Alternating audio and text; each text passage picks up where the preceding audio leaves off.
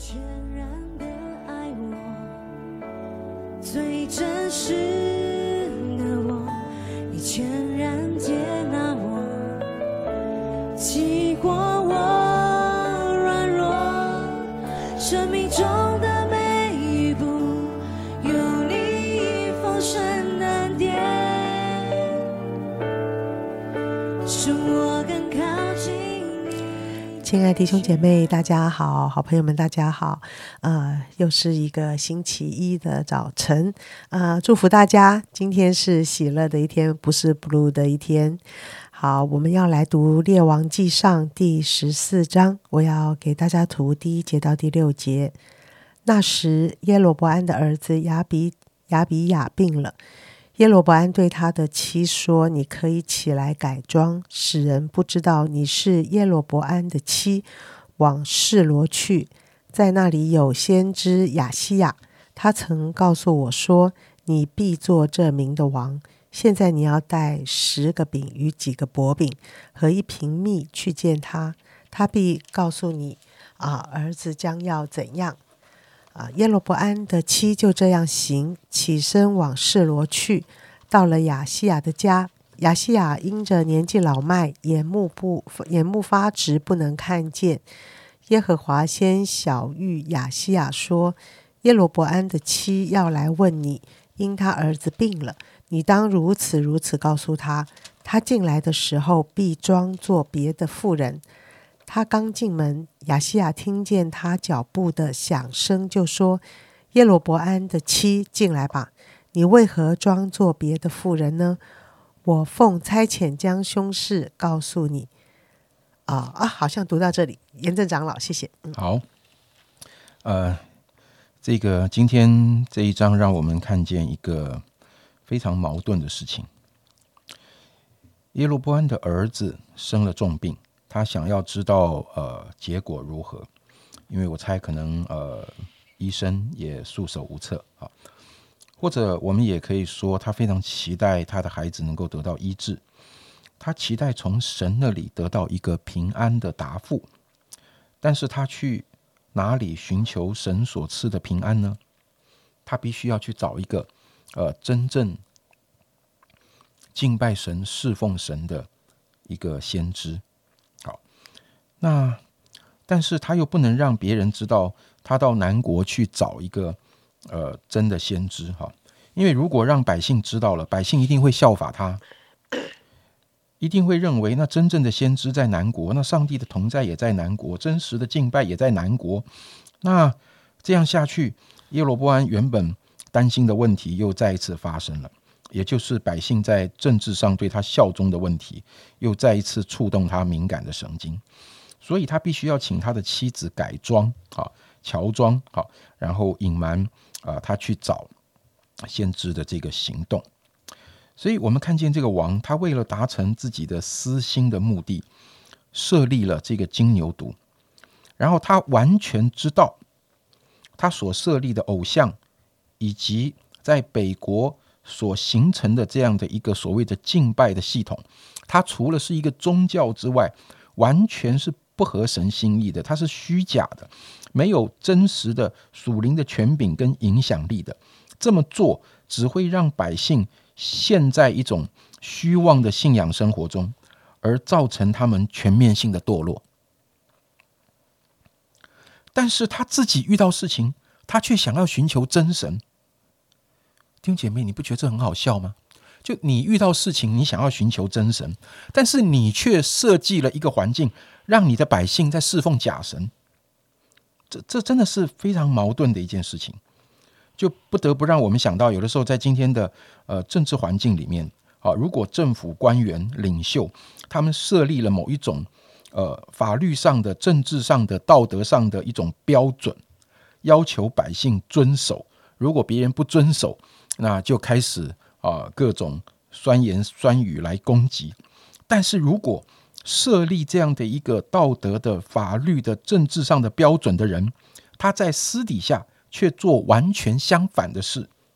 那一旦被媒体揭发了，哇，就会引起这个群众的反弹，也就是我们常常在新闻媒体上看到别人说的哇什么双标啊，双标就是双重标准嘛。其实我们不必对政治人物抱有太大的幻想了，因为我想从古至今在日光之下没有新事，与其批评别人双重标准，我们可别忽略了自己是不是也有这样的危机。好啊，我就想真的，我们做父母的会不会双标呢？我们会不会整天拿着电视遥控器在那边追剧，然后嘴巴同时又对孩子喊着说你赶快去写功课去念书。哦，我们会不会鼓励孩子不可以偏食啊，青菜要吃 啊什么要吃 啊注意饮食健康啊，哦，这营养的均衡啊，但是我们自己却呈现了一个不太健康的生活模式饮食习惯。当我们期待孩子在年幼的时候哇可以认识神敬畏神，那我在我的生活里真的愿意学习活出神同在的一个生活方式吗？说不定我们的孩子都看在眼里，当我们双标的时候，只是他们可能不敢讲。我们当然不可能绝对的完美，也不是因为我们的生活好像稍有瑕疵，只要犯了一点错，我们就开始控告自己，哎呀双标啊，然后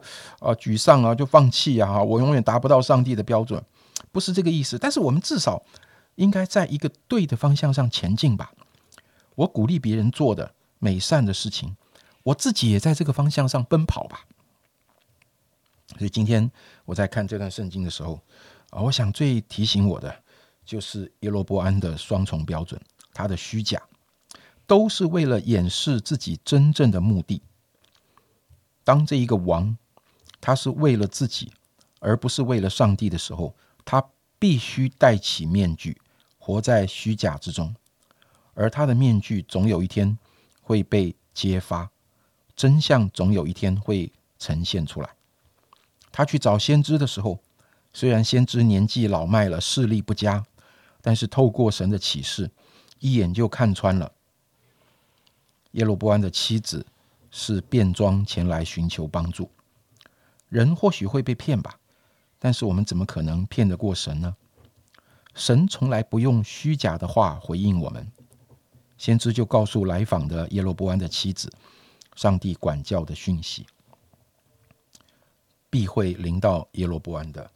家。昨天就已经有警告，今天再一次警告。那还有一点时间，我想顺道再提一下昨天和今天的经文有一个或者说有一个相关的一个内容。今天这个生重病的孩子亚比雅，在先知的评论里，各位可以再仔细的去看列王记上14章的经文哈。在先知答复这个他的母亲哈，就是耶罗波安的妻子的内容里面，他说到这一个亚比雅是耶罗波安家族里唯一敬畏神、讨神喜悦、向耶和华行善的一个人，他将成为耶罗波安的家里唯一一个可以被好好安葬的后代。你听到这个结果，你会很高兴吗？还是你会觉得他很幸福？当我听到这句话的时候，我觉得这个亚比雅他是向耶和华行善的，是敬畏神的人，但是他是最早离开世界的耶，他是最早死的。一个神最喜悦的人会最早死，最早离开世界。你看我们昨天讲到的那一个比较年轻的那个神人先知，他比起耶罗波安，比起那个故意说谎骗他的老先知好多了吧。他似乎也不是故意不敬畏神，他是一时不察，中了人的计谋，结果就在狮子口中失去了性命。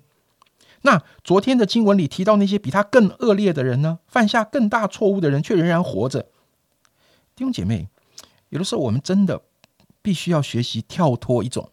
以今世的那种所谓的法律上的一个名词叫罪行法定主义，就是说我们必须跳脱今世法律上的这种罪行法定主义来看待上帝的心意。什么意思？就是说我们会觉得那个犯罪情节严重的人当然要受比较重的处罚呀，你闯红灯罚的钱比违规停车当然是要来的重的啊。你酒驾那根本就是要坐牢的了，不是罚钱可以了事的了。那轻微的罪就轻微的这个处罚，这在生活中是合理的，但是我们却不能用这个框架来看待上帝的作为。所以在我们心中的标准似乎很容易就 有一种越坏的人才应该越早死，越坏的人应该让我看见他受更重的刑罚。如果没有符合这个标准，那似乎上帝就不公义。我们里面的想法是活得越久一定是越大的福气，越早离开世界应该是一种咒诅。我们要打破这一种的观念，并不是说上帝不公义，而是上帝的公义不能只用一种截图的概念，就是只截了某一段，只截了今世的剧情发展，我们把它截图下来就来下结论，免得我们落入了对上帝的误解，甚至是一种忧心丧志、心怀不平的光景中。亚比雅这一个生重病的孩子，虽然在地上的寿命是耶罗波安家族里好像是最短的一个，他的对上帝的敬畏换得了什么呢？难道只是众人的哀悼跟安葬吗？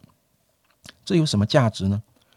我想亚比雅他最终能够被安葬、被哀悼的这一个坟墓，或许暗示了他在永恒里得以享受上帝为他预备的奖赏和安息。那是我们仍然活在今世的人没有办法用肉眼看见的。今天很丰富，都有很多的角度让我们来思考。特别这两天，我也特别感觉到一个大权在握的王，一个连名字都没有的神人啊，今天或者是眼瞎了，年纪老迈的一个服侍上帝的亚西亚，这两者之间总是给我一个很大的对比。有时候我觉得有权有势的人能够跟随上帝也是不容易，特别今天讲到表里的不一致，真的你会觉得好奇怪，这个王为什么他自己都不相信的事他却要百姓相信，但是我好像又能够体会他在面对整个政治考量的时候，他是需要人的爱戴与他很多他掌权上面的一些实际的利益来着想的时候，就真心的挑战了他所信的。亲爱的弟兄姐妹，今天我们都要做很多的决定，你在做决定的时候是跟随你所相信的，还是屈就于整个环境所带来你好像没有办法胜过的一些困难。亲爱的主啊，我真的求主带领我们，我们每一天都在选择一个角色，每一天我们都在选择如何跟随主。主啊，我真是求你继续的帮助我们，也帮助弟兄姐妹，让我们真心的可以来跟随你，我们真心的在信心中可以看见选择你。我们真的是相信，我们的生命是有非常宝贵的皈依跟那个很大的祝福。我们一起祷告。亲爱的主耶稣，我要赞美你，赞美你的恩典，赞美你留下了整个以色列国、犹大国的历史。这每一个王，每一个服侍你的人，他们都在当时代向这个世界发声，都在说什么叫做来跟随这位永恒造物的主宰。亲爱的主，求你给我们智慧，让我们在看这些故事的时候，不是就过去，而是他也活在今天我的日子里。我要如何的来跟随你，我要如何的相信跟选择跟随你。求主给我们智慧，也给我们力量。谢谢主，听我们同心祷告，奉耶稣基督的名，阿们。